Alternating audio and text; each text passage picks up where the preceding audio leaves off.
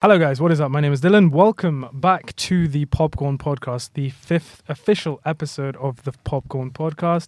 Today, we're going to be talking all things Guardians of the Galaxy Volume 3, and I am very lucky to be joined with a full panel of guests, some truly wonderful individuals, uh, which I'm very excited to hear from. A couple of familiar faces, as you uh, might, guys might have seen before, but also perhaps some new ones.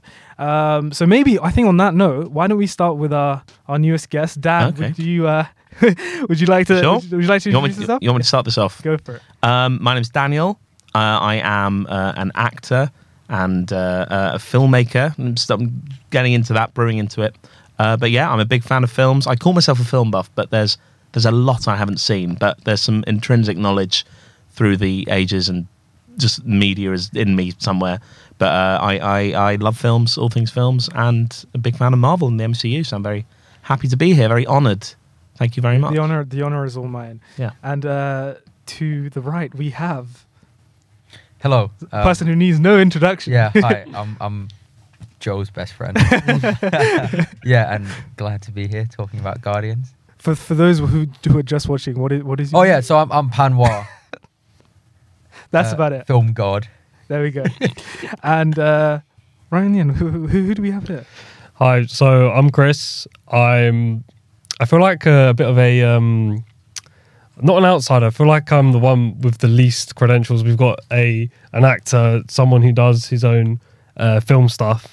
Obviously you. stuff. Film And stuff. here's and here's me, who's just here for the ride and Hey, here for the on now. bounce. Yeah. You're great. Don't, No, don't beat yourself I'm, down. I'm my, well, my credentials are I've the, I live and die for these films. We we wa- this is so important to us.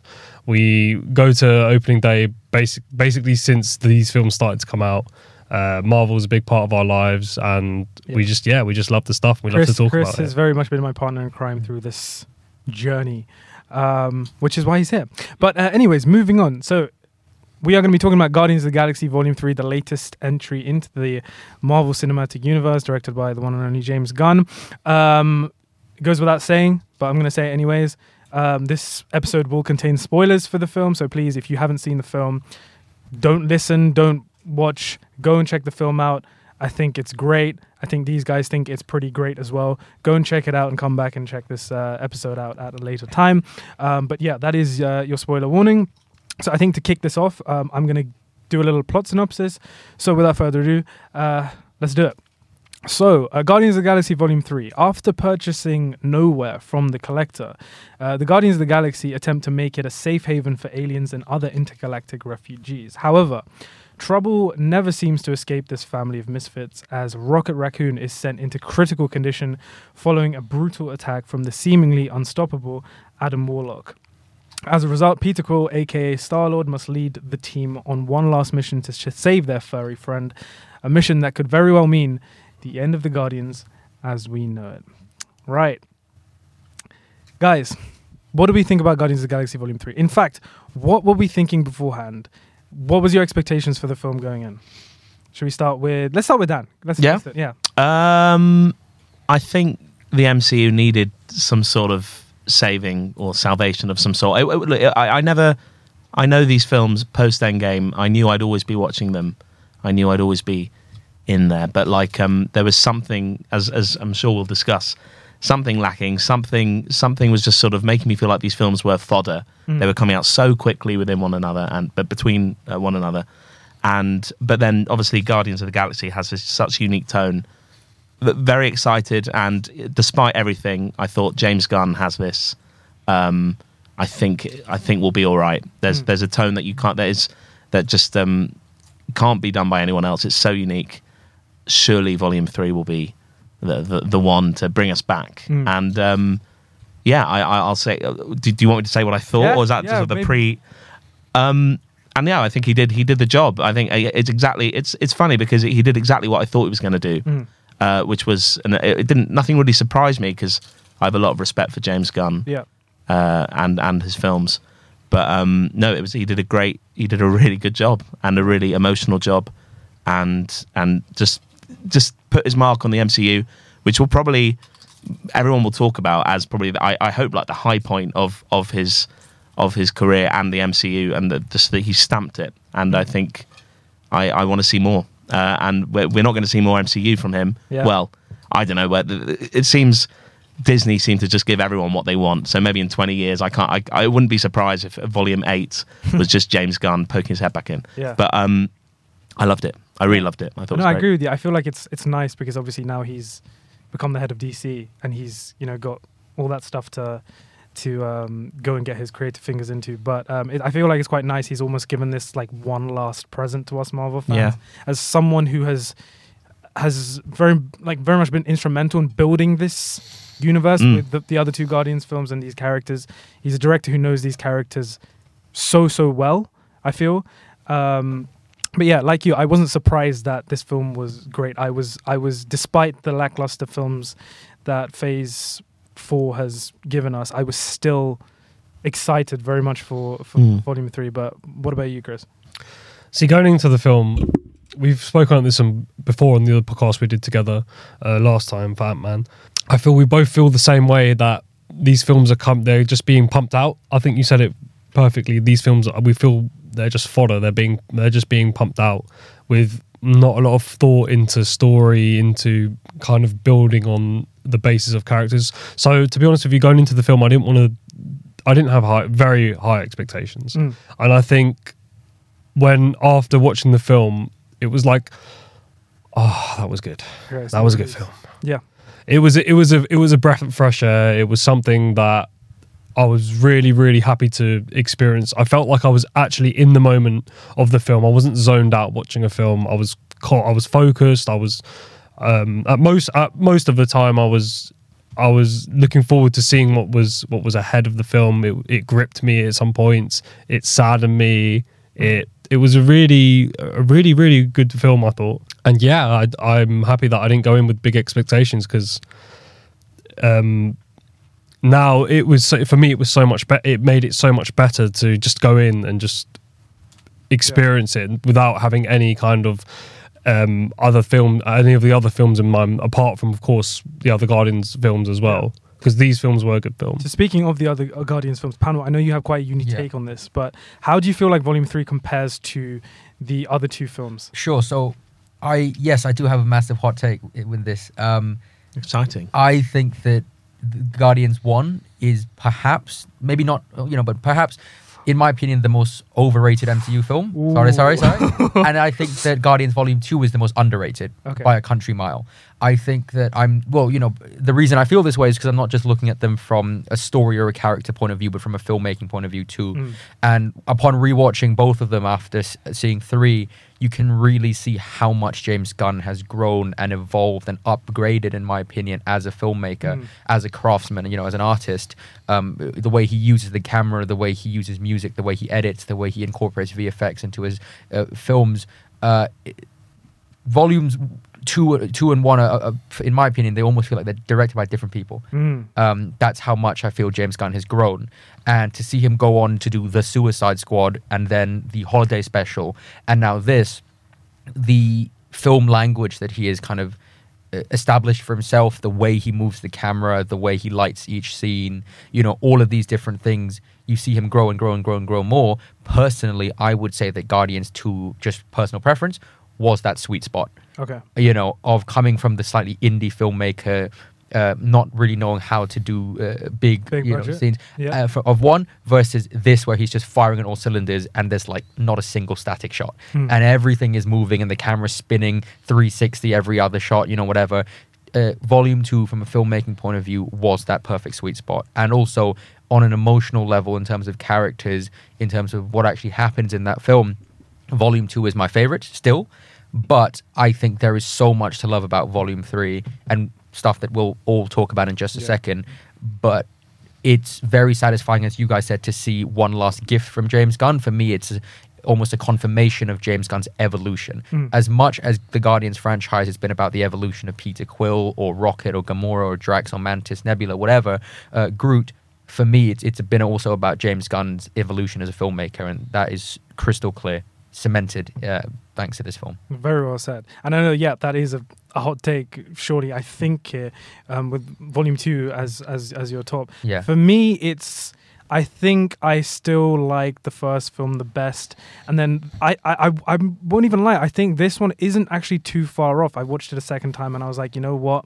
I was kind of expecting me to uh, my um, sort of uh, love for the film to, to, to, slightly diminish, but it didn't.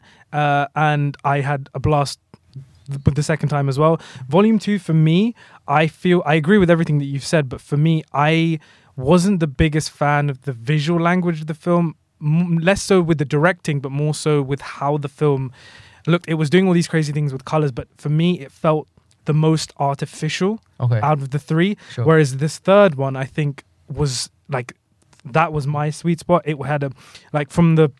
I think it's. I mean, we've already transitioned Yep. into everything we've liked about Yeah. the film. Um, but for me, like the the tone of the film, right from the first second, like it was like it was a very ominous tone. You knew that the film was going to be considerably darker than than than the other two. Um, the color palette, I think he's he used the same DP as he did for the the Suicide Squad and uh, volume two. and oh, Yeah. that's surprising because I didn't know he did volume two as Yeah. well, which is quite interesting. Um, but I think he's definitely taken a lot of what he did on the Suicide Squad with DC and Yes. brought it into Yes. into into this film. I don't know about you guys as well. Where where would you rank volume three uh, amongst the other two? So I'm with you. I wasn't taken by Volume One or Oh. Guardians nice. of the Galaxy. Nice. Oh, Uh, I yeah, I know what it's- but um, I, well, so I I hadn't quite found my Marvel footing at that point. Okay. So uh, a little, I never had Star Wars or any sort of film or franchise to cling Yeah. on to as a kid, and I saw Guardians. I think it was during Age of Ultron era of MCU is where I thought I might cling on to this. There's something about the, these connected worlds which I haven't had before, and uh, but I just wasn't the the style. I think I didn't appreciate quite how different it was, Mm. and it's on rewatches where I realised Guardians of the Galaxy is is such a such a unique and incredible film in, in what it is and what it's trying to do, and the music and and just how it stands out. It's such a it's it's weird as well. It's weird and wonderful. It's so unashamedly its own thing. yeah, Um, and the, but from them, but when I put them as a whole, I'd say, I'd say I think it goes three, two, one, reverse Mhm. for me. Actually, Yeah. two, I I was really in it. I found it. I I think really championing the weird, and I think all right, something about the artificial. There is some sort of artificial yeah, green screeny yeah. Vibe to number two. that was my issue with the film. yeah, yeah. but But the stuff with ego, and I, I do like number one being about his mother, and the second about his father yeah, uh, and then the third kind of being not kind of like a, a right angle onto Rocket, but like I think About it- family. yeah, exactly. The, ca- the the cadence into that was definitely made sense, yeah, and um, I think Rocket's story is someone I didn't. Rocket could easily just be this CGI eye candy Yeah. that we just sort of stare at, and I don't think any film has really committed to. Also, I think obviously he has a love for animals as Yeah. well, and um, sort of uh, PETA or Pe- what they call PETA have like said have claimed this film is like incredible in Mm. terms of representing animal Yes, rights yeah, and things. Yeah, I saw that. Um, but um, the love for that character that he's obviously had, and I think James Gunn sees himself in Rocket as well. yeah. That that that the film it it it um it does that beautifully, Mm. and the Rocket story is just so well told and built up from the first one as well. But I think it is just.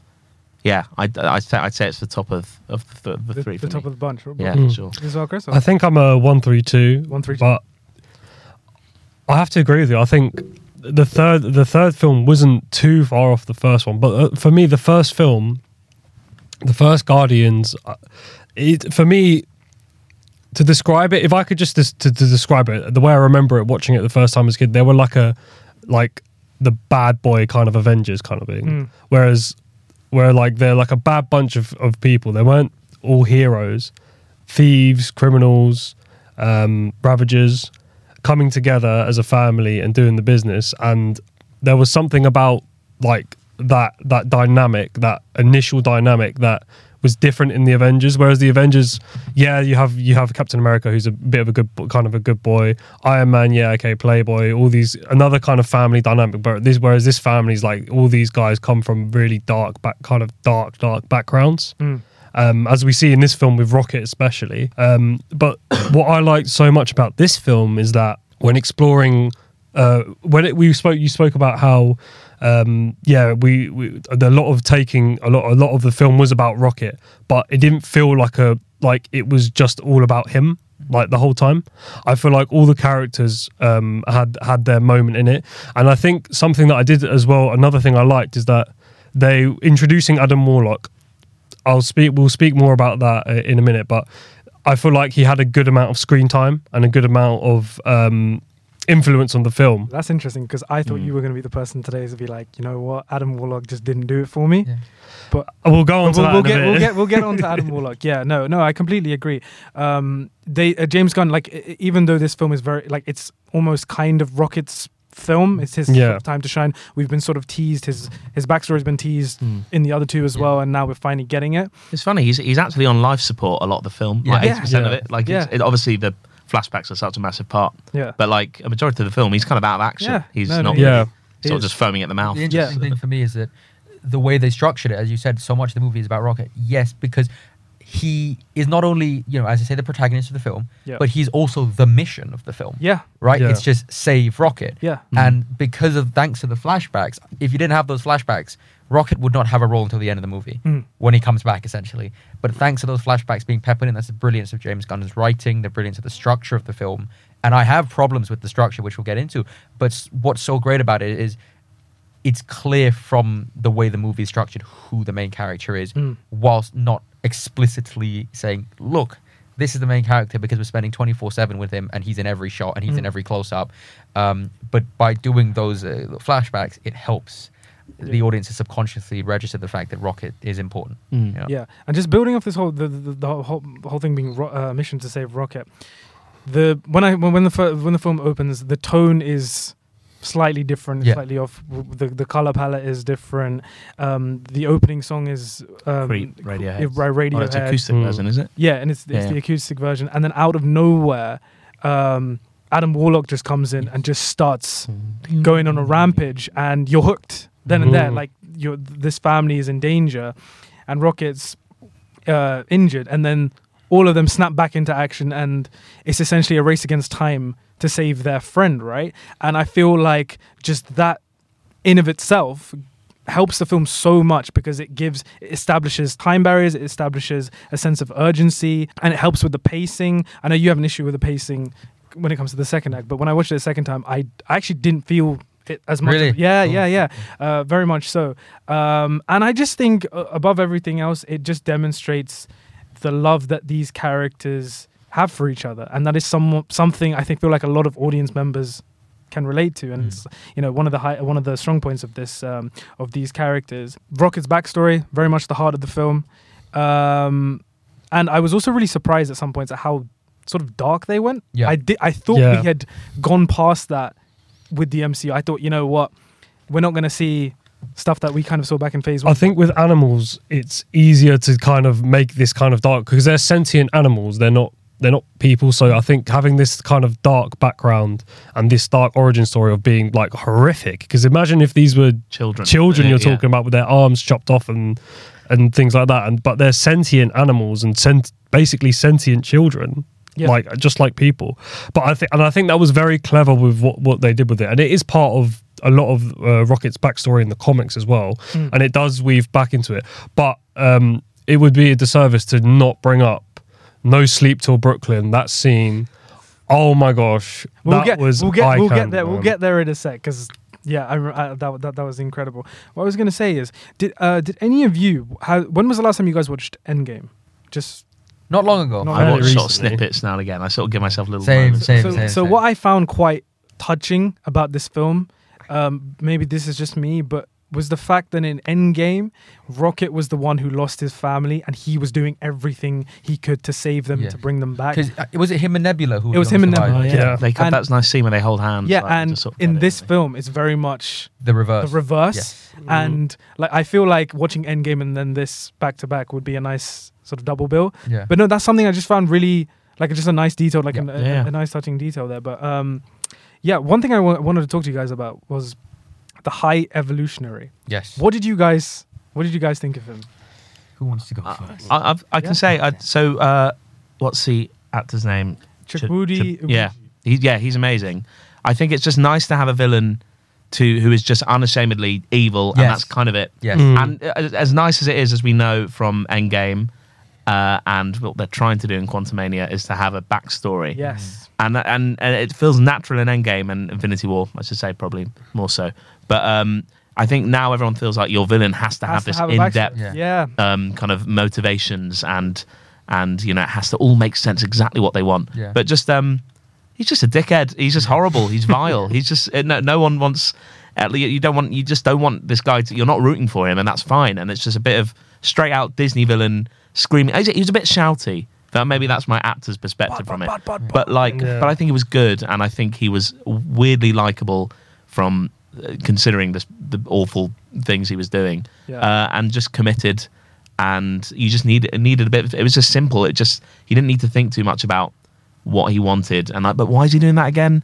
Oh, it's because when he was a kid, this and that. And like, no, it's Yeah. no. He's just he's just filled with Yeah. hate and wants power and control, and that's all we need really. Yeah, and you understood his mission. Yeah, Because he was like he, he was so obsessed with the whole time his his mission is to essentially perfect organisms and and just even though you don't root for him Mm. because of the, the, this really sadistic side to him, you can kind of understand Yeah.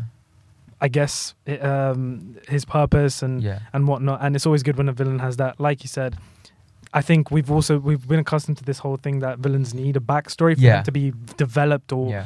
like just good in general. But no, I thought um Chukwudi Iwuji, I think like ap- apologies if I'm butchering that name, but like I think his performance was was terrific. Just his Yep. mannerisms, Yep. it, them itself. Like whenever he was on screen, I feel like he ate the screen up Yeah. really well. Chewed the scenery. Yeah, He very much did, so. yeah. And just his just the fact that he has a personal connection with Rocket Yeah. in of itself Yeah. was enough for Mhm. me. I was like, great. Was that character mentioned in the previous films? I know he's a massive comic I character. don't Is really he think so? so. I don't, Don't think think so. just this looming kind of dark shit that Rocket's been through? Is Yeah, just yeah. Yeah. Yeah. It's been peppered throughout, but Yeah. I don't think it's been explicitly stated as well. Um, with to build off of what Dan was saying, we've come from so many different MCU villains who essentially are not villains. Tony Leung is not really a villain. Michael B. Jordan is not really a villain. You know, Scarlet Witch or Namor, they're not really villains. They're just kind of like pe- mis- Anti-heroes. misled people. Yeah. This Mm. guy is an actual bad guy. Yeah. I love that. And I also got to say, one of my favorite motivations because of how petty it is, um, is the fact that ultimately he hates Rocket because he's jealous of Rocket. Yeah. Because Yeah. Rocket's smarter than him. Yeah. And he has created something that has outdone him, which surely you should be proud of that. Mm. But hey, I don't know. So I like the fact that he is ultimately just a little petty child about it.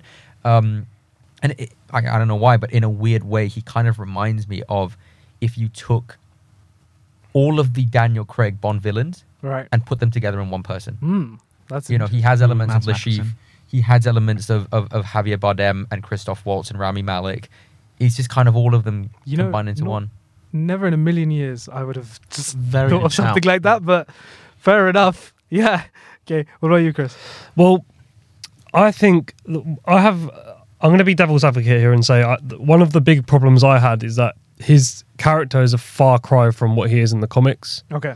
And one thing that I did notice is that the ship that he uses, the colors that they use, the red, the black, and the silver mixed together, is kind of similar to what the high evolutionary uh, you, uh, his suit in the comics, basically, um, which I did, which that I did like. I think as, for the character, he did just seem like a spoiled child. Like that's what it was, and it was clear that he wanted to be a god. His his his kind of purpose was to be a god, not to be worshipped, but to have that kind of um, to have that kind of thing to say that I created these beings, I created perfection, I am therefore God to There these. is, yeah, there is beings. there is a line where he There is no God, that's why I there is stepped in. there is no God. That's why I stepped in. yeah. Great line. Yeah. No. No. no definitely. I think the the delusions of grandeur are very clear. Um, I don't know. I don't. I, I wouldn't rank him very high on, on the list of my favorite villains. To be completely honest with you, Okay. in the MCU, um, I think. Just want to say, I f- out of him, Ego, and Ronan, Yeah. the Guardians villains, I think he might be my favorite.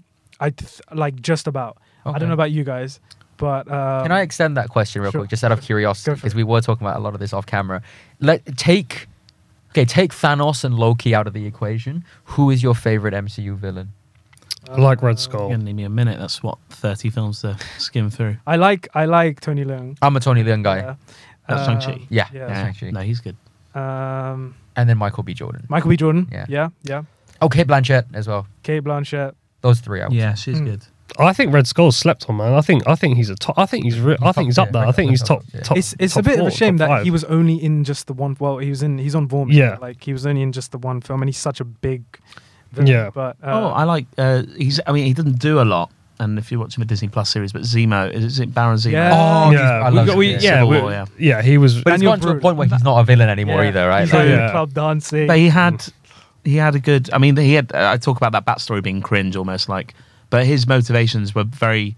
They were followed through in Civil War, yeah, and uh, Mm. it was human and all that, and kind of. And I think even Thanos's "I want to destroy half of everything" was a little almost too extreme. To I think they found the good middle ground with. Is it Daniel Brühl, the actor? Daniel there? Brühl, yeah. And he was great. He's been great, but I think I don't like what they've done with him recently. I Anyway. think he's such an underrated. Sorry for the. Uh, Oh, yeah. No, No, no, no, no, no. We it's don't- good. we digress. that, that was a good question. fun. Good question. Um, just m- maybe more on the filmmaking panel, if you want to ex- Sure, yeah, yeah. ex- expand. I think like these films, obviously, they have like Daniel say Dan was saying the his, like a very unique stamp on them. They with do. music choices, They do, the yeah. editing, um, the visual language, um, the song choices. Once again, I thought were ter- ter- I thought they were Not pretty sure terrific. this time Yeah. around. oh, okay. Not 100 percent sure. I, it might be down to me not knowing them as well. And I did. And Volume Two is actually I've sat with those tracks on rewatches, Mm. and I've fallen lo- in love with them because of of whether you know they, they were used in the film, and now I love them because I know the film well. Uh, I so it see. might be a case of having to know it Yeah, a bit more. But for some reason, they didn't quite. It didn't quite. Um, I don't know. Stand out like how maybe like that first scene, "Come and Get Your Love," in you know Yeah. that's a, it's such a moment. Mm. And then other tracks you can. I don't know. It just it wasn't didn't quite do it for me. There was something slightly missing in the soundtrack vibe. fair enough. So But- with filmmaking, Yeah. just to, I'll give you a one pro and one con, I guess, or, uh, from James Gunn's directing kind of style. Uh, as we were talking about earlier, the way that he uh, sort of moves the camera, shoots stuff, edits stuff together has become very, very clear of what he likes to do. And I remember when he did The Suicide Squad, it was this, again, same cinematographer as Volume 2, uh, Holiday Special, and What's? I think it's Henry Bryan New Brahms. Yeah. yeah, yeah. Mm. and he's also doing the Flash. Nice. Uh, he's also shooting the Flash. But James Gunn was talking about basically being able to use smaller cameras, Yeah. more nimble, tactile cameras, and therefore being able to move it around more as a result. Uh, what this means is a hell of a lot more camera movement, where you know typically film language you are panning, tilting, dollying in out, up, down, whatever. He's going kind of all over the place with this stuff, and whilst that may seem fun and high energy at first, that's a big pro. One of the cons becomes that there is just no moment of stillness. Yeah. You know, like why do we love uh, Nolan or Matt Reeves or Matthew Vaughn uh, or you know even the Russo brothers uh, and their superhero filmmaking? It's because they allow for these moments where the camera sits and you think about that shot of Captain America on the left and just Thanos' army on the right. I don't even you don't even have to show it. You know what I'm talking Yeah. about, Mm. right? Or or you know anything from the Batman because the camera basically doesn't move. Thank you, Greig Fraser. Um, and so you know I would love have loved a bit more subtlety and uh, you know hold, holding back a little bit more. So that's my one issue. The other issue that I have with this film overall, and I guess we, we can talk about issues in a second, but this is my personal one. I think that there there comes a point where James Gunn with this film has gotten just a bit too ridiculous with his creativity. Okay. What I mean by that is that he's become so creative and out there and almost embraced the camp so much, which by the way is what most people love about these films, but he's done it so much that you it gets to a point where you can't really take some of it seriously and I give you two examples. Uh, one is when they go into, they infiltrate in their bright spacesuits that can be seen from a mile away with no stealth elements whatsoever. They infiltrate that organism thing yeah. Mm. and you have Nathan Fillion, who's basically dressed like the Michelin Man, and all of the guards are dressed like the Michelin Man. And I'm looking at that and I'm like, when you compare, Yeah. you know, that kind of antagonist to Michael B. Jordan, who has like all of these tattoos, and you, you know, Namor, who's like an They did look ridiculous. You know what I mean? Like, They did look there's no sense of genuine danger because you can't take him seriously. Like, again, I could bet any one of us in this room, including and especially Joseph, who to beat them any of those security guards in a fight. Okay, so that's um, kind of exaggerated. Number one. Number two is for me, um, Counter Earth. Yep. So I spoke to Dylan about one of my issues with the film being that the Counter Earth sequence feels like is in a completely different film, and that because there is so much emphasis on VFX and animals, creatures, aliens, everything, and all of them are done either through pure CGI or motion capture. When you have essentially these practical human beings wearing like animal heads, you don't feel like you're watching the same movie, Yeah. and it becomes a bit jarring, and you can't take it seriously. Um, and that's kind of partly what is so great about James Gunn, and partly why I think the, the Suicide Squad works well, because at least no matter how ridiculous it was, it was still on Earth. It was you can still see Idris Elba and Margot Robbie and John Cena and whatever. Um, but this one for me, it, it took it just a touch too far. Okay. Now I was saying I, I do agree with you. I think that whole counter Earth Yeah. sequence of sorts, I do feel like that was the weakest part of the film Mm. for sure. Um, I don't know. Uh, the first time I watched it, it felt like we were on there for a lot longer. Although, like I said, the second time when I watched the It speeds up. it speeds up a bit more. I also feel like it being counter Earth, it being you know very similar to Earth. Mm. You're not. He, he wasn't able to do as much visually. Yeah. It just looked grey and whatever. Maybe that's what he was going for. Yeah. But um, but yeah, I, I think that was my probably my least one of my least favorite aspects about the film. I think Yeah. we're moving sort of onto the mixed and the. Oh, can I add one more tiny Yes, little please, thing? go for Okay, so um, this is something that I think you were talking earlier about why you felt uh, Guardians 2 was too artificial. Mm. And this is why I love Guardians 2. Okay. So let's. Who's a Star Wars fan here? You've never I'm seen Star Star Wars Wars. You- Seen You're, you're a Star Wars fan. Okay, Yeah. so perfect. You've seen Rogue One. That's I good enough for me about the example I'm going to make. Disney Star Wars versus George Lucas Star Wars. Yep. Look at the planets, right? Uh, the the Disney Star Wars like water planet, sand planet, forest planet, bland planet with red salt, Casino Royale planet. Whereas George Lucas, every single planet is different. It's Mm. inspired by different countries, different cultures, different landscapes, and also it actually feels like an alien planet. Mm. That was my thing of like people were talking about the visual diversity and how you felt like you were going on a proper adventure with this third one. No, uh, not not for me visually. Personally, you're on a spaceship half the time of the you know the high evolutionary spaceship. You're in space a lot, and then you're on the sh- you know the Guardians ship a lot, and then you're on Counter Earth. Guardians Two is like every scene in Ego's planet looks different. And as someone who has talked many many times, even on the John Wick video about visual diversity, that's why I loved it so much, and I, that's why I didn't mind the artificialness because saying. Uh, if I think if you love the way uh, Guardians 2 look, it probably comes from loving the way the prequels look. And I do Mm. love the way George Lucas created the prequels. It felt a lot more over the top and therefore more grand and operatic as a Yeah. result. Anyway, that's just No, no, no. I feel no. I, I, I, I, I hundred percent understand what you're saying. Like, I feel like if you're gonna create something Yeah. from scratch, you can essentially create. a new May as well go why, for it. Why, why not go all out? Yeah. Right, Dan, you were about to say something though. Well, I was going to say about the prosthetic heads of the animals. okay. There were there is some.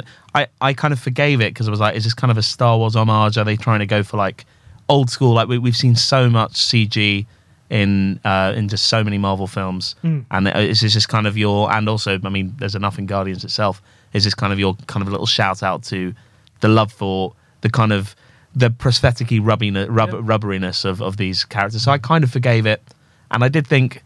I think wasn't it when he when he produced like when he, he he'd make a turtle and it turned and turned into, into like Yeah. yeah, and then it, it, immediately you were like that's just a man in a costume rather than then when it screamed it was like that's quite threatening yeah. Yeah. and then immediately it's just uh, so I did see that but in terms of I think going to what you're saying like a set piece in terms of the act three of a film the setting standing out and looking sort of interesting or like I I, I do agree when you when think I've only seen it once and dissecting in my head a bit now it was just the spaceship counter earth and that these three main points is that well, maybe they could have upped like a kind of setting or Mm. I, I guess it's not really about that. I think that's the thing for james gunn. It's the characters are key and it's the stuff happening around them and there's a lot of things we might want you know i feel like if if they don't go to a snowy place in a sequel then have that's just kind of why, why i don't know Yeah, why i feel like oh is the sequel going to go to somewhere snowy somewhere a little different um, but like um, they kind of just he tends to just keep things quite sort of intimate and or in the in just in the space where it's been happening a lot. He didn't change things up. I guess it wasn't like a rip roaring gallivanting adventure. It was quite kind of it was Very personal. contained. It was Mm. very Yeah. It was very contained. Yeah, I mean, I don't really have that much of an. I, I, I don't think I have much of an issue with the visual stuff Mm. in this film as much as you maybe you guys do, but that's more so because I I I really appreciate it, especially with these big blockbuster films, is when you have that blend of practical and CGI. Yeah. Because this is a huge film. Like we're traveling galaxies. Of course, there's going to be special effects and this and that, and but it's the sort of the positioning of those scenes in conjunction with each other that sort of helps to establish a sort of like you you're, you're not able to like completely zone out Yeah. with with something completely ridiculous on screen and i think there was where this all sort of reached the pinnacle was in that one shot scene in the third act Yes. the, I think that was a seamless integration of visual effects, practical Yes. stunt work, and for me, one of the best maybe one of my favorite scenes in the MCU. Definitely one of the best fight scenes in the MCU. I just wish it was a bit longer, even though it was terrific. I want to see it again. I, I've got it in my Oh. head, and that's all I've got. And the one shot of Rocket just kind of, just sort I'm of there. down is- running. Yeah. Yeah. I remember when the, we that scene finished. We were Yeah. holding our breaths, and me and Chris looked at each other at the end of the scene. We were like, "Oh my god, that was so I sick! think I looked at my dad and went, "Very good." that was brilliant." One of the Uh, great things about that scene as well is, and, and one of the great things about James Gunn, I talk a lot about the camera movements, everything, whatever. Uh, the way he sort of uh, orchestrates these action s- sequences, Mm. uh, you know, he's not really ever been known as the action person in comparison to the Russo brothers or Shang-Chi or whatever, but um, that scene in particular felt like it was moving the way a comic book illustration would. Absolutely. Yeah. And I love that about it. I That thought, the fair enough. Yeah. You know, well done, mate. great. But how much of it was like kind of slow mo, so you could really look at what was Mm. happening? Yes, and that, yes. and sometimes I think was it. I don't know much about Zack Snyder's cinematography or the way he, wo- but does he? He does a lot of slow mo, right? But for some Slow-mo, reason, it's fast mo kind of. right. But for some reason, that it wasn't cringe to watch this. It was, it was so beautiful. Like you could Yeah. relish on like I mean, on that side of the screen. I saw it in IMAX, but like Yeah. There was so much happening from every angle, and it was Yeah, just you just you just slowly make your way across the room. Yeah, it was. It was th- so th- well there's, done. there's there's a whole s- section in this in this fight scene where um, Star Lord is throwing the like the the buttons on Yeah. on these guards, and you're like, what's what's he Yeah. doing? And it's all fast, and and then it slows down, and all of them sort of come and try and attack him, and they all get buzzed at the same Yeah. time, and they're all getting electrocuted, and it's like, brilliant, chef's kiss. Yeah. Yeah. Um, fantastic. No sleep till Brooklyn was is that? Yeah, that's what I was soundtrack? talking about. That was oh, I great. see. Right. Do you know what? That was that was something very special. That was that was like a, the for me that was like uh, the cherry. Like it, wa- okay, it wasn't at the end, but it was the cherry on top. Like for the film, it was it was what pushed it for me into like okay, this film like not just because of just because of the scene, but just building up to that scene and having something so refreshing and so Yeah. like em- so like what we missed from the MCU. It really is. A good scene of nothing like. Sometimes that's, but that's sometimes what it is. That's sometimes all that it needs. It's just a good scene with good action, good, like something that just you're you're just there watching, and your your eyes are just moving so quickly. Your Yeah. brain's just trying to comprehend everything that's going on. and just the way that scene was constructed, you Yeah. could, everyone has different fighting styles. Yeah. It's tell they're telling their own little stories within this grander set Yeah. piece, and it's almost like looking back on it now. That is more or less the last time we see these characters Together. together, Yeah. really going diving headfirst Yeah. into conflict together. And I just think it's such a beautiful moment. Yeah. Um, Are they all there? They all Apart from your Yeah. your dog and your arrow man. Yeah, yeah. Yeah. I do know their names. Yeah. emotions wise, Yeah. how does this one? How did this one do for you guys? Because I cried twice. during Okay. the I'm- film. I, I nearly cried. I'm not a crier, but not a crier. I was, I shed a was few very tears. stressed. I was very like they're doing this. They are really putting Rocket through his paces Mm. and and adding with the with the, the I mean they, they make him cute. I mean like they're not making him cute just for the sake of like to make us hurt us more. Mm. But um, obviously, and I, we've talked about the four the four little misfits. His own his ori- the original guardians that Rocket Yeah. had of uh, I forgot their names. Lylla, Lylla Teefs, Teefs, and uh, Floor. Oh, Asim Floor. Chaudhry, isn't it? Yeah. Yeah. And Floor, that's it. Yeah.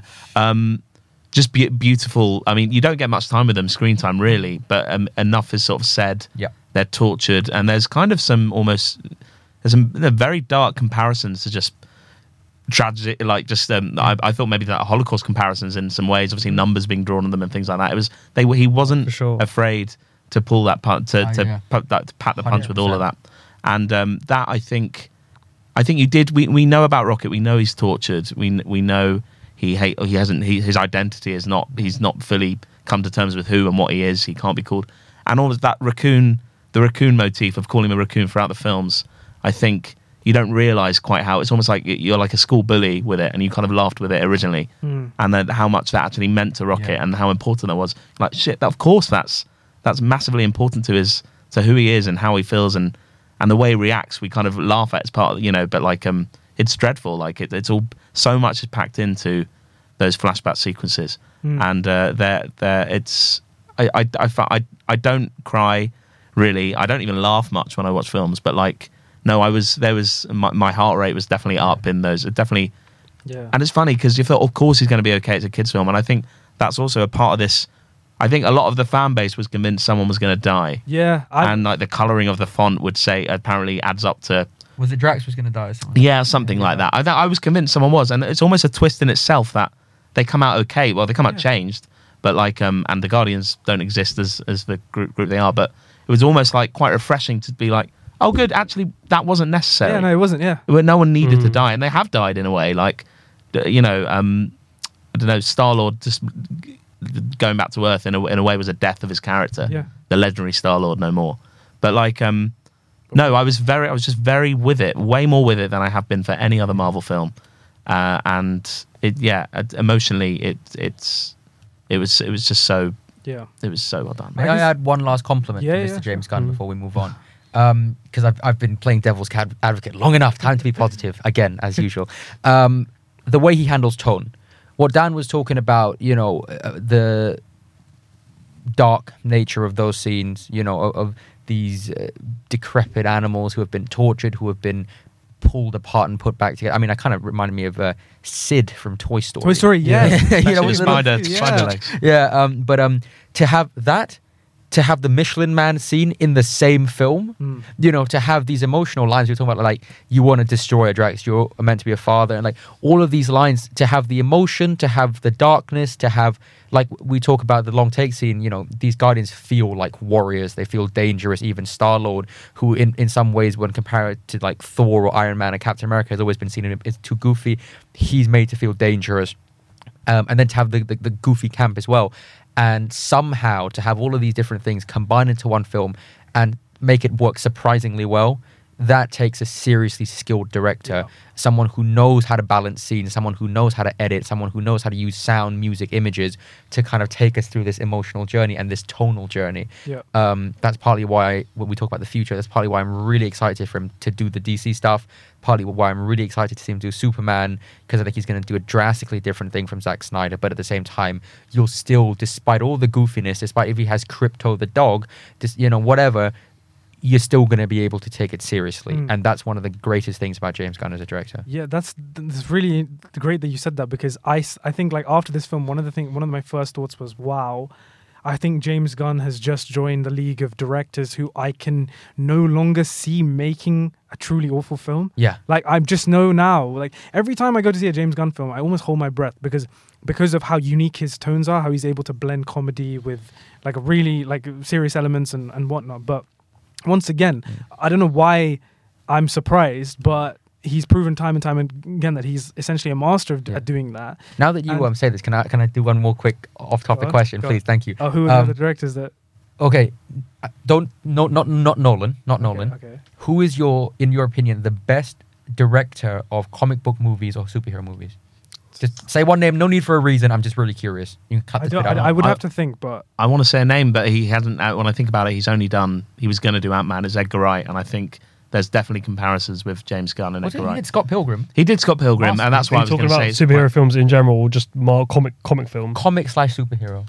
I'm not gonna say your thing. I know what you're gonna say, but I'm Who am I going to say? You're gonna say Matthew Vaughn. I am going to say Matthew I Vaughn. might have Yeah. to say Sam Kings- Raimi. Kingsman. Sam Raimi. I'll have to say Sam Kick-ass. Raimi. Sam, Ra- that's I a, that's mean- a great show. But, but Sam can I just say, my girlfriend, uh, she watched the first three Spider-Man films just just very quickly uh, for the first time. She's 22, um, and she Great- great- she great and- detail. and- Yeah, yeah, I was going to say. Yeah, and- Okay, yeah, okay. put out- Don't worry, put it mate. there. It's all right. Put it out there. Yeah, yeah. No, because no, because the film. Well, look, look, how long have those films been out? And Okay, she's okay, the okay. first Oh, okay, I was 22. Do you Fair understand? enough, fair enough. Okay, so then Sorry, God. yeah. So then, and she watched the Dark Knight films, and they're usually considered better. But she actually said to me she liked the Spider-Man films more than the Dark Knight Oh, films. okay. Uh, so that's a that's a big hot take. I do well. feel like the Dark Knight films are like um, the Spider-Man films are a bit more accessible than Dark Knight. They films take themselves very seriously Yeah, as well. yeah. Yeah. Then they in Um, a certain. Sam Raimi is not a bad shout. I think. Yeah. Um, I don't. I, I thought you were gonna say just action in Yeah. general. Maybe I would have said like someone like James Cameron, but like if you're saying comic book films specifically, Slash, you know. And I, I get another hot take. If I wasn't going to say Matthew Vaughn, I would have said Zack Snyder because Zack I'm a massive. I like. I know a lot of I people like Zack don't. Snyder. I think he's very. He's like Michael Bay. I, I like him more than most people.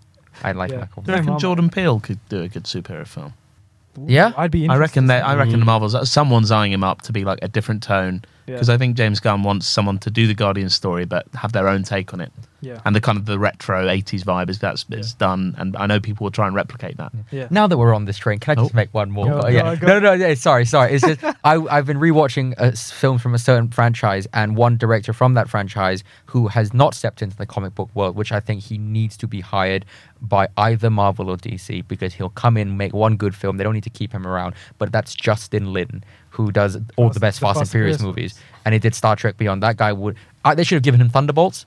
He would have. He could have directed Thunderbolts in his sleep. Who is doing? Um, Thunderbolts? I don't know, but I know there's a lot of people from the TV show Beef involved with Thunderbolts. I would love to see Joseph Kosinski Yeah. do uh, like a fantastic Green Lantern, no, no, give, give him Oh, Green, Green Lantern. Lantern, Give him something, Green Lantern. something like that. I think he's with Top Gun Maverick as well. You, you know my thoughts. Yeah.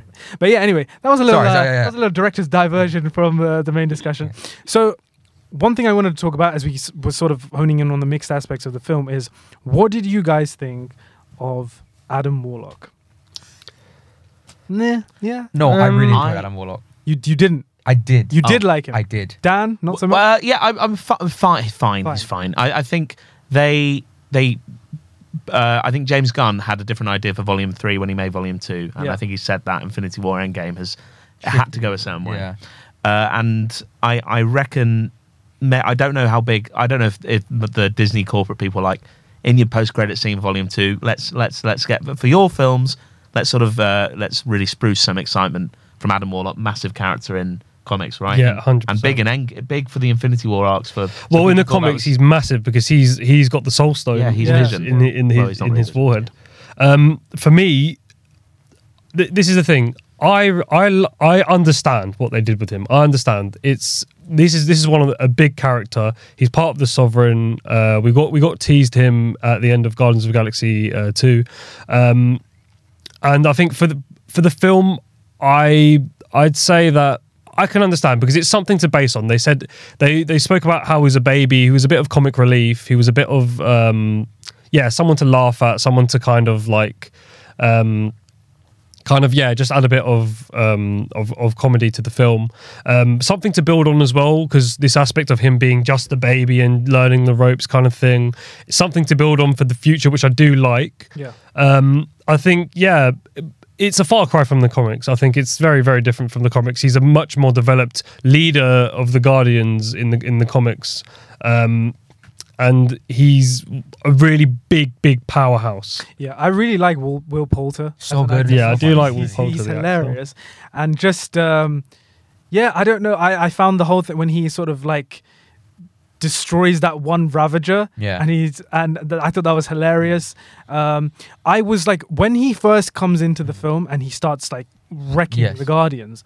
There was a I was like holy shit! Like this is Mm. this is this is, this is serious stuff. Yeah, yeah, Um, yeah, no, I don't know. He sort of just comes in and goes out, and like- I don't really, I didn't really understand his placement that much in Yeah. the film. That much. That was my only sort of. I think it was Ultimately, shoehorned. he, Yeah. he was shoehorned in. Yeah. He was Shoehorned in. shoehorned in. Yeah, but I'm happy that he was. I, I like. I, I, it's Yeah. not something I'm like. Oh, I wish he wasn't. It in the also film. bodes well for the future. I hope to see him. I also want to say I think I I enjoyed Adam Warlock without like unconditionally. I really enjoyed the character, and I think the reason I did was because in the MCU they already did the serious Superman character, which was Richard Madden as Ikaris. Yeah. Yeah. And if they hadn't done that, I would have said, "Well, Adam Warlock should have been more serious." Yeah. But because they already did the Ikaris, I'm happy with the campy Adam Warlock, who just is completely dumb. forgotten about those characters. Yeah. Uh, Did you like it? Yeah, uh, yeah. It was uh, again. I, I I think about it more. I wanna I wanna watch it again. Okay.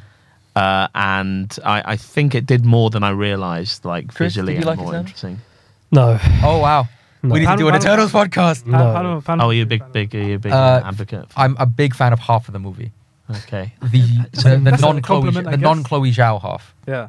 There's so that's, many that's, characters. that's to a just hot think take, about. but anyway, you know, because people say Eternals is great because of Chloe Zhao. I think the other stuff is g- a good. stuff. Sorry. Anyway, Oh, good. keep Yeah. going. But yeah, no, Adam Warlock. I think I'm excited to see. i- i- In a weird way, he re- kind of reminded me a bit about what how they've done Spider-Man in the MCU, which is we like for me. I know I had a lot of issues with the Tom Holland films up until f- no, um, No no, Way Way Home, but then what I realized was at the end of No Way Home is like those films were his origin story. Mm. Now he's Spider-Man because we were complaining Yeah. like, oh yeah, what when's he gonna become Spider-Man? Da, da, da.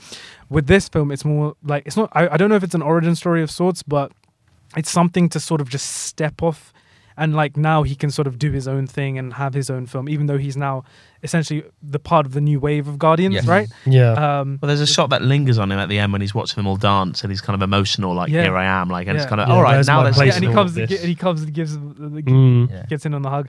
Also, Oh, the um, the nice little uh, creation of Adam moment. Yes. that, that, was that quite- scene was quite- surprised me. I mean, I I'd be like we thought, is someone going to die? Yeah, Um, but just seeing Star Lord as a big bag of flesh, I really just thought. bloating up. That's the Yeah, I third thought- time that's happened. They do that in every Guardians film. He's always about to get frozen in space until someone helps him, right? Yeah, Oh my god, yeah.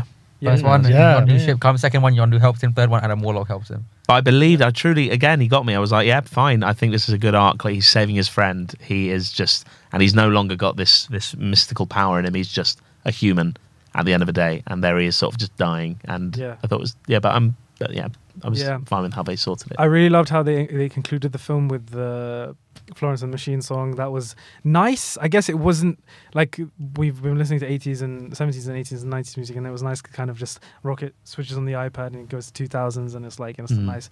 It was a nice, and they're all dancing. and Yeah. it's like- had cringe. Yeah. Did, did anyone I cringe? No, no. I didn't cringe. I really Well, enjoyed I it. do- so going back to what you were saying, going to homages to Star Wars, could Mm. this not be like how they would at the end Of of, the Ewoks um, yeah, in how they were all of the Jedi. I might This need could be to like Star Wars illiterate here. I might. Yeah.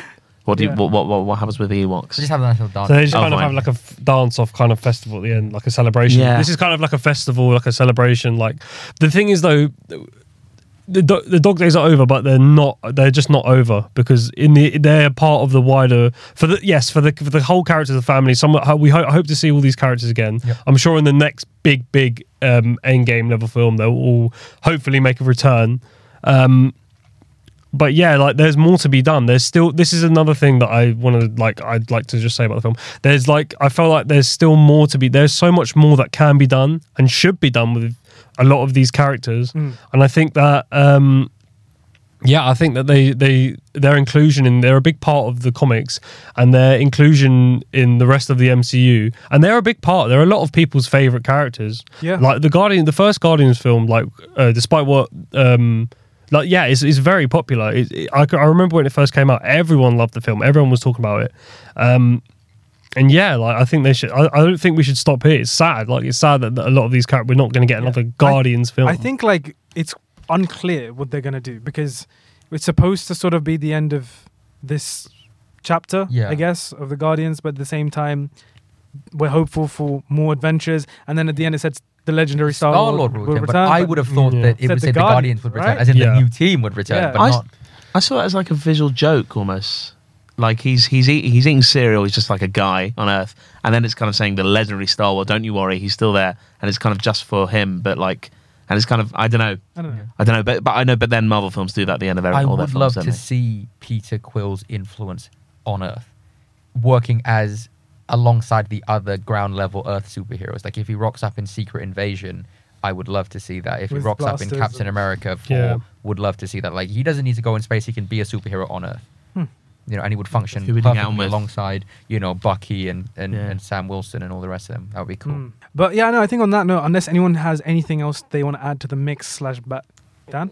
I did. Uh, so one thing I was going to ask you guys: Did you did you guys all question when who was it? It's a Nathan Fillion's character, Michelin Right. Man, shoots Mhm. Drax, Yeah. and it's quite It's a Quite intense. Quite intense. Well, it is. It's like, and it's like this. Is this him being done? Is this our sort of Act Two, end of Act Two kind of thing that kicks him off into that that, that gets him into the climax with with mo- with more motivations? They've lost the friend, and he's just absolutely fine. Yeah. Obviously, there are those medipacks that they kind of just sort of threw into the yeah yeah everything. douche Now that say that, Yeah. there are a lot of sort of fake deaths in the film. Could have Like, been an Yeah. alternate cut where they Yeah. actually killed Drax at that point or something. Like in Yeah. the, in the when Adam Warlock attacks at the start, Groot's head is taken off. And like what? Yeah. And then Yeah. and he's Magically fine. back, yeah. Then the Drax thing, and he gets shot twice, and like Mantis is screaming like, "Oh my god, is this the end of Drax?"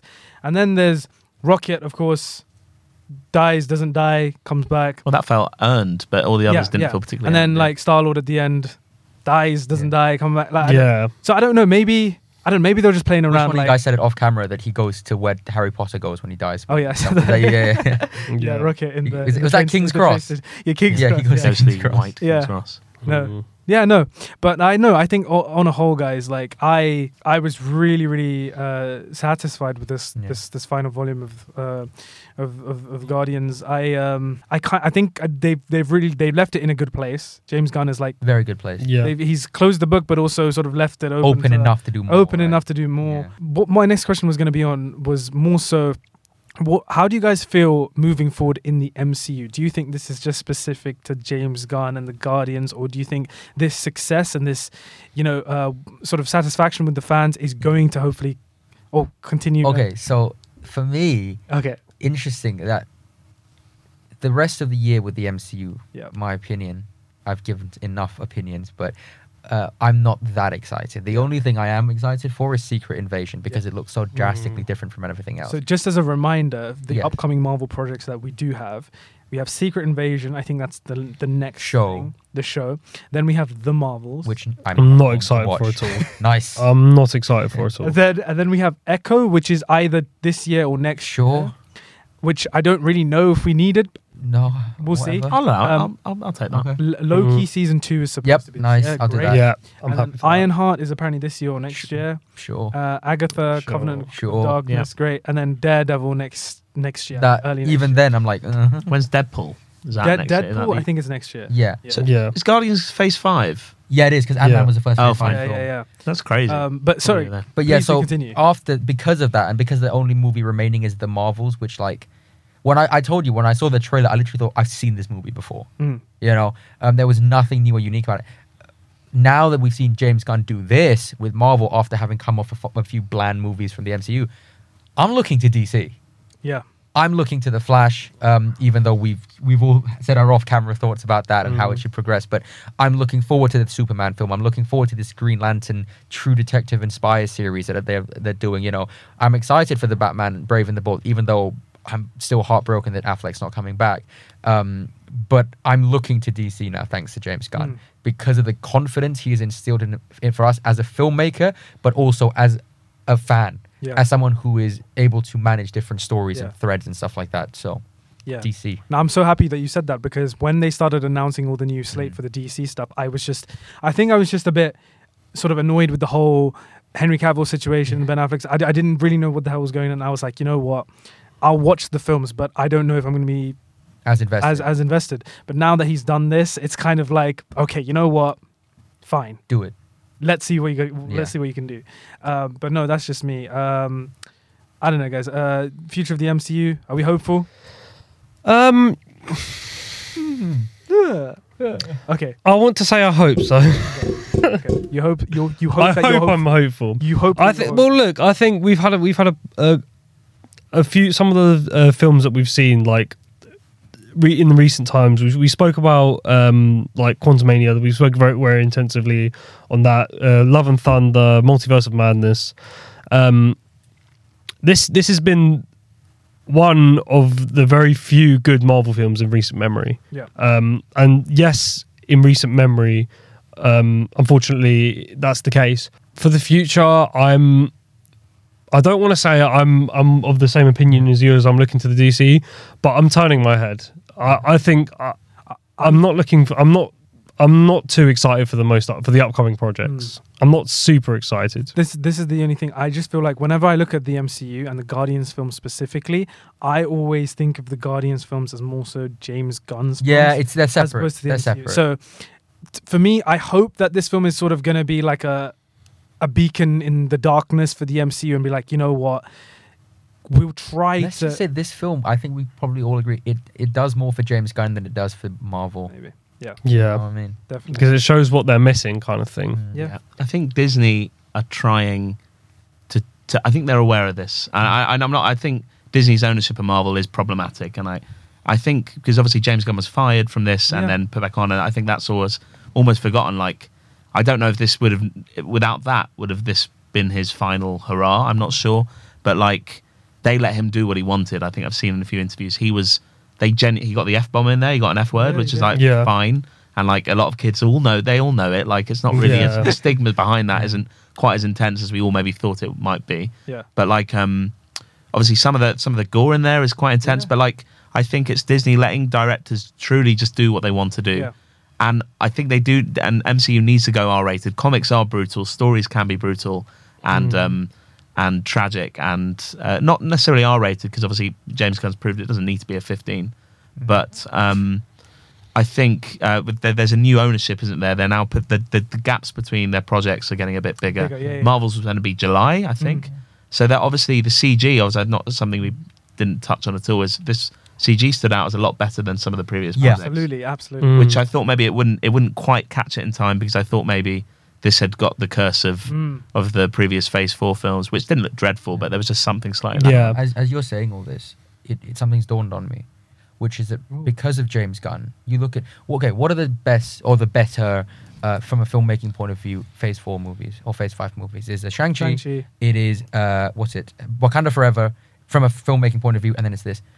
Perhaps people, when they blame this, they should stop blaming the MCU because at the end of the Kevin Feige is a quality producer.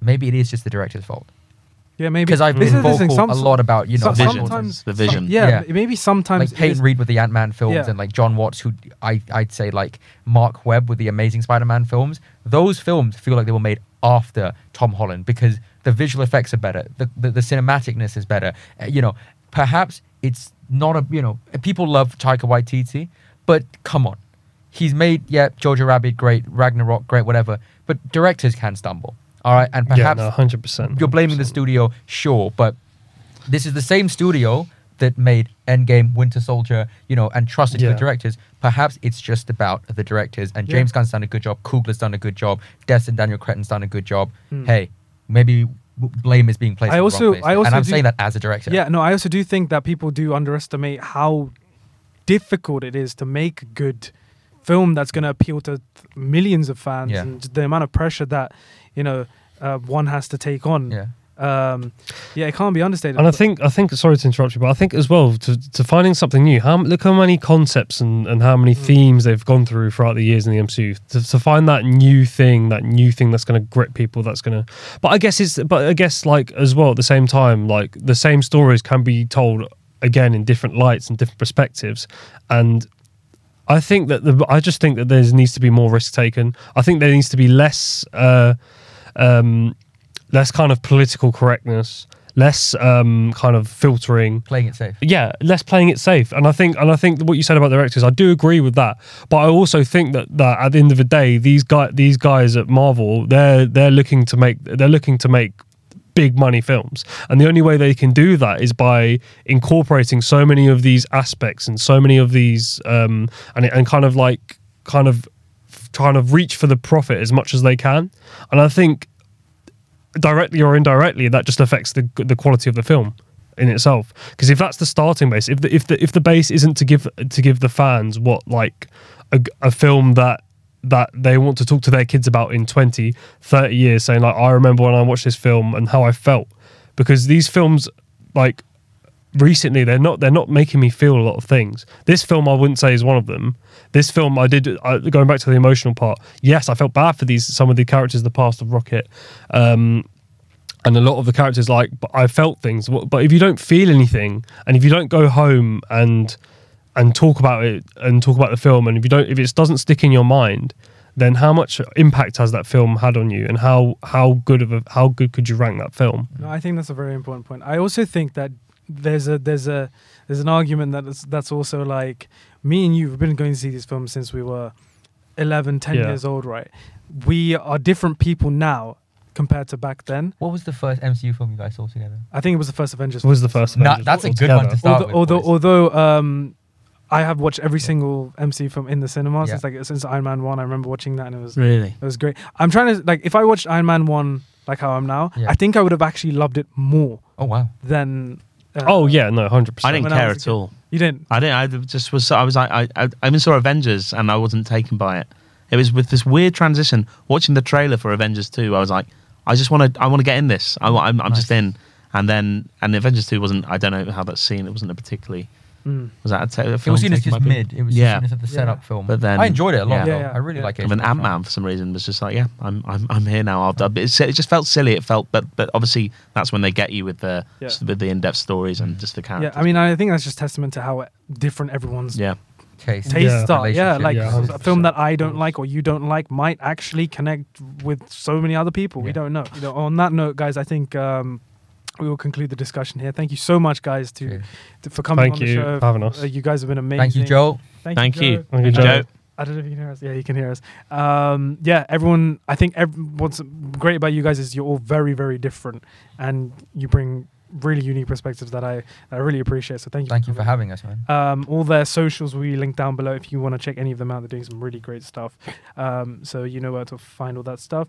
Um, thank you guys so much for listening, for watching, uh, and I will catch you very soon in the next episode of the Popcorn Podcast. Cheers.